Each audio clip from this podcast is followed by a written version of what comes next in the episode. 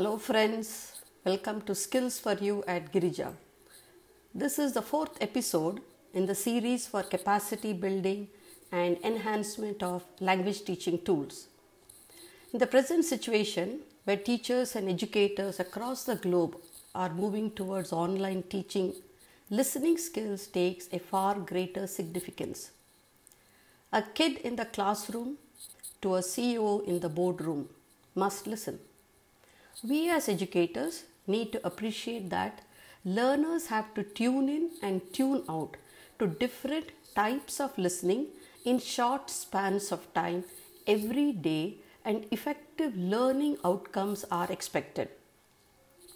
There are several types of listening. Let me take you through to what is active listening.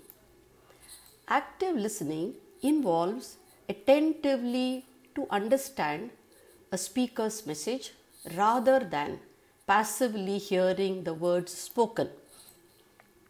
Focus here is on what the speaker is saying, the emotions conveyed, listeners' thoughts towards the speaker, the obvious message, and what is hidden between the lines. Well, here is a great activity to make students realize that active listening is a skill that strengthens positive bonds and they are the cornerstone to success. Based on the level of the learners, the activity can be redesigned. In this activity, the class is divided into two groups. Group A must step outside the class. Teacher instructs that each one must prepare to tell a story or relate an incident to their companion from group B. Teacher instructs students in group B inside the class that when the activity starts, they should not speak at all. They must pretend not to listen. They must raise their hands when they think of something else when their companion is speaking. Group A and B are put in pairs. Student from Group A relates a story. Companion student from Group B plays out the instructions given. After that, the class is regrouped and a discussion is initiated. Prompts are given by the teacher. How did the speaker feel? Why? How did the listener feel and why? Was there any interaction? If yes, how? If no, why not? What could be altered to make this activity meaningful?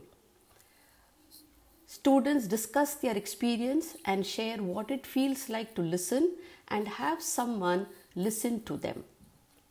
Now, listen to the next activity. Try active listening here. Pass my message is another interesting activity, and the objective is it is important to listen well. Students stand in a circle.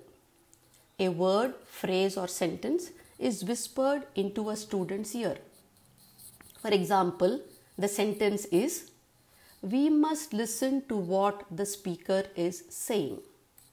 The student relays the message to the next student, and in the circle it goes on till it reaches the last student. The last student will then say the word, phrase, or sentence they heard out aloud for the entire class to hear. Often, what is heard is quite different when it reaches the last student from the real message. Teacher then initiates a short discussion with some prompts.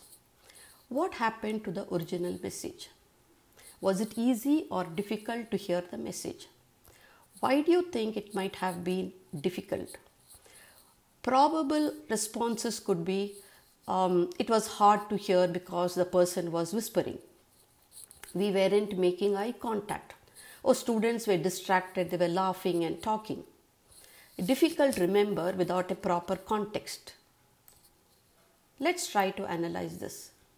Why is listening to others important for us personally? Why is being listened to is important for us personally? Why is listening to others hard oftentimes? How can we show that we are listening to them? The bottom line, friends, here is you must listen if you want to be heard. At this point, I would like to emphasize on two aspects. First, when learners understand the importance of active listening and participate in all activities with honesty, then learning all other types of listening is far easier and produces amazing results. Secondly, in our conventional classrooms, teachers' talk time is more than the learners. This must change. It's a great idea if the teacher practices what is called silence out. Teacher needs to set an example. Teacher needs to silence out. Teachers need to wait for the students to process and add information or convey a message. Learners understand that you expect their response and respect their message. Learners will follow this when it is their turn to listen. Well, friends, hope this was a great listening session for you. Do drop a comment or suggestion, and I promise to get back with more engaging and easier to do tasks and activities. In my next, I will take you through with activities for comprehension listening. Until then, happy listening, happy teaching.